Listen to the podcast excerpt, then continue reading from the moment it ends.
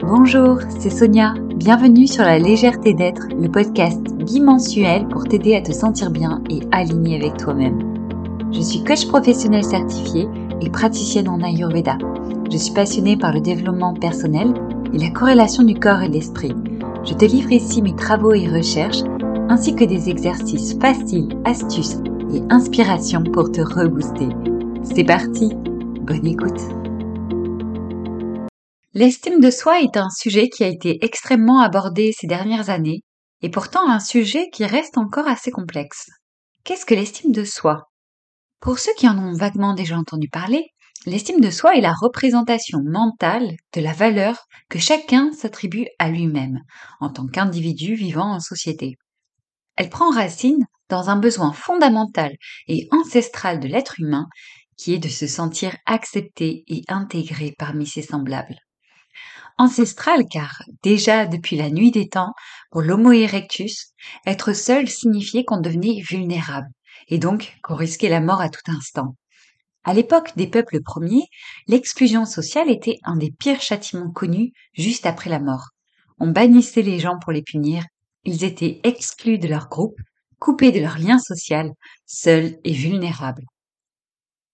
La partie du cerveau qui est directement mise en cause dans l'estime de soi est ce qu'on appelle le cortex singulaire. C'est lui qui veille, entre autres, à notre intégration dans la communauté. Une des expertes bien connues dans le domaine de la psychologie sociale est Naomi Eisenberger.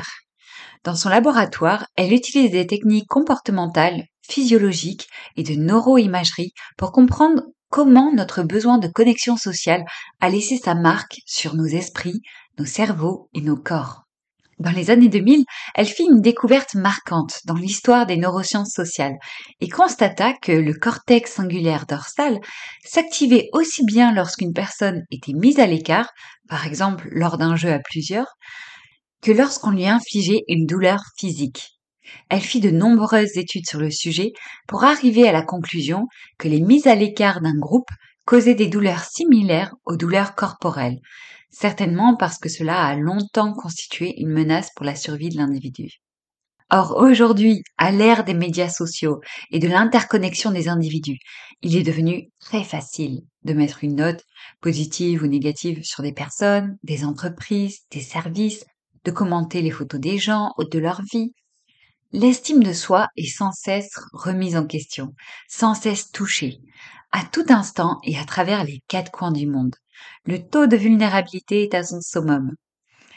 L'équivalent d'un tribunal intérieur se met alors en place chez chacun des individus, analysant tous les signaux de son environnement et estimant ainsi sa note d'acceptabilité envers ses congénères. À tel point que pour les chercheurs menant ces expériences, elle constitue une sorte de thermomètre social appelé sociomètre.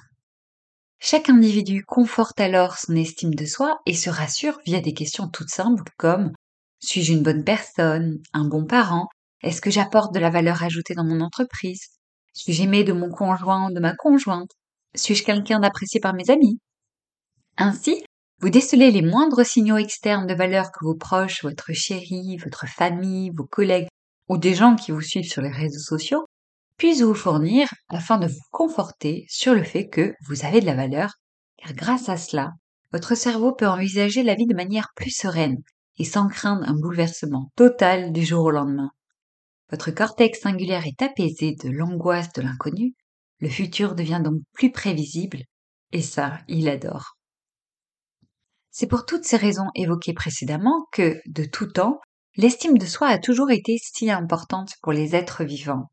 Et ça le restera, car même si aujourd'hui nous sommes tous baignés dans les nouvelles technologies, avec une facilité d'utilisation enfantine nous permettant une quasi-autonomie, nous avons du mal à concevoir que le fait d'être intégré à un groupe a été une question de vie ou de mort pour les êtres humains qui ont peuplé la Terre pendant 99,99% du temps de notre histoire. Pourtant, sur l'étendue de ces durées géologiques, notre cerveau s'est sculpté en prenant en compte cet impératif. Le problème de ça, c'est que votre cerveau garde ces mêmes réflexes et réactions lorsque vous sentez votre groupe s'éloigner de vous. D'où l'importance d'apprendre à cultiver son estime de soi, sa propre image interne, celle qui vous satisfait et qui est bonne pour vous. pour ne pas la laisser reposer uniquement sur ce que les autres pensent de vous ou selon l'image qu'ils ont de vous. Le fait est que nous n'avons pas tous le même niveau d'estime de soi. Il y en a qui ont été rassurés très tôt de leur valeur, ainsi ils ont évolué avec ces niveaux élevés, ça a permis de façonner leur personnalité, ce qui fait qu'ils sont donc moins sujets aux doutes lorsqu'ils perçoivent des signes négatifs extérieurs. Estime de soi et confiance en soi sont d'ailleurs intimement liés, car si je sens que j'ai de la valeur, je vais avoir de facto plus confiance en moi et en mes capacités. Je vais être moins déstabilisé dès la moindre difficulté. À l'inverse, d'autres ont pu vivre dès le plus jeune âge des situations d'exclusion, que ce soit dans le cercle familial, amical ou scolaire. Ainsi, ces personnes-là vont avoir une estime de soi beaucoup moins stable et peuvent être très sensibles aux signaux externes envoyés par leur environnement afin de conforter leurs valeurs personnelles. Certains pouvant aller jusqu'à l'extrême et perdre leur identité afin de se conforter uniquement à ce que les autres attendent d'eux-mêmes. Alors la question est, comment faire pour développer une estime de soi qui soit saine et stable dans le temps? Pour cela, votre estime de soi ne doit pas se reposer uniquement sur l'image que les autres ont de vous. Elle doit d'abord et principalement être interne. Votre premier juge, et le plus sévère, c'est vous-même et personne d'autre. La première chose à faire est donc de connaître ses valeurs et d'agir de façon à les respecter. Pour ceux qui n'ont pas encore écouté l'épisode 11 sur les valeurs, je vous invite donc vivement à le faire. Les valeurs représentent ce qui est essentiel pour vous dans votre vie. C'est ce qui permet de donner du sens à ce que l'on fait. À l'instar de la colonne vertébrale qui soutient notre corps, les valeurs sont la colonne psychique qui soutient notre esprit. Respecter ces valeurs, c'est se respecter soi-même. Ainsi, le sentiment de valeur personnelle dépendra de la façon dont vous agissez, conformément à vos valeurs. Ce qu'on appelle communément se sentir droit dans ses bottes. Ainsi, quand vous entreprendrez quelque chose, peu importe le résultat qui en découle, que votre entourage soit content ou non, que ce soit une réussite ou un échec, si vos actions et vos comportements étaient alignés avec vos valeurs, vous garderez une bonne estime de vous. Donc, 1. Connaissez-vous vos valeurs? 2. Agissez-vous de manière à les respecter. Deuxième chose à faire est de justement féliciter l'habilité et le comportement plutôt que l'identité.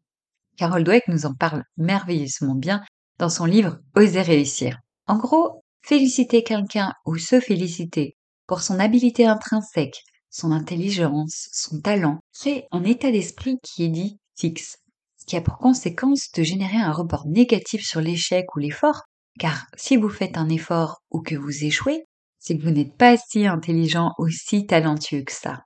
Or, c'est comme cela que les autres vous ont toujours identifié et que vous vous êtes construit. Le résultat est que vous n'osez pas réaliser des choses de peur d'échouer et de perdre l'identité que les autres ou que vous-même vous êtes créé. Et si par chance vous vous lancez tout de même, mais que vous échouez, alors vous pouvez perdre totalement votre estime de vous-même. Si au contraire vous prenez l'habitude de vous féliciter ou de féliciter les autres pour les stratégies utilisées, vous développez alors une mentalité de croissance et favorisez les comportements positifs d'estime de soi. Car vous n'êtes pas sans arrêt en train de remettre en cause toute votre personnalité ou votre valeur selon vos résultats. Les résultats ne définissent pas qui vous êtes. Votre identité n'est pas liée à vos résultats, mais plutôt à vos comportements. Votre estime de vous-même reste protégée. Enfin, troisième chose à faire, et qui est un excellent exercice pour l'estime de soi, c'est de tenir les promesses que vous vous faites à vous-même. Vous vous êtes dit que vous alliez vous remettre au sport le mois prochain? Alors remettez-vous au sport. Vous vous êtes dit que vous vouliez manger plus sainement? Alors faites-le. Programmez-vous des repas bons pour le corps. Vous vous êtes fixé un objectif personnel à telle échéance? Alors respectez votre deadline, etc., etc. Soyez une personne fiable avec vous-même, sur qui vous pouvez compter, comme vous le seriez avec un de vos proches? Chaque fois que vous allez agir de façon à respecter vos promesses ou vos objectifs, vous conforterez votre estime de vous-même. Enfin, veillez à toujours vous parler avec respect. Votre estime de soi, c'est à vous d'en prendre soin et de la générer de l'intérieur. Si possible, éloignez-vous au maximum des personnes toxiques de votre entourage. Arrêtez de nourrir vos dialogues internes négatifs et de leur donner de l'importance. Et voilà, c'est tout pour aujourd'hui. Merci d'avoir écouté cet épisode jusqu'au bout. Si ça vous a plu, n'hésitez pas à me laisser 5 étoiles sur Apple Podcast ou sur la plateforme que vous écoutez. N'hésitez pas aussi à le partager autour de vous à des personnes qui pourraient être intéressées. Cela m'aidera grandement à faire connaître ce podcast. Vous pouvez également me rejoindre sur Instagram pour ne louper aucune diffusion. Mon nom de compte est La légèreté d'être avec des tirés de 8 entre chaque. Je vous y proposerai également certains contenus exclusifs. Bonne journée à tous et rendez-vous à lundi dans deux semaines.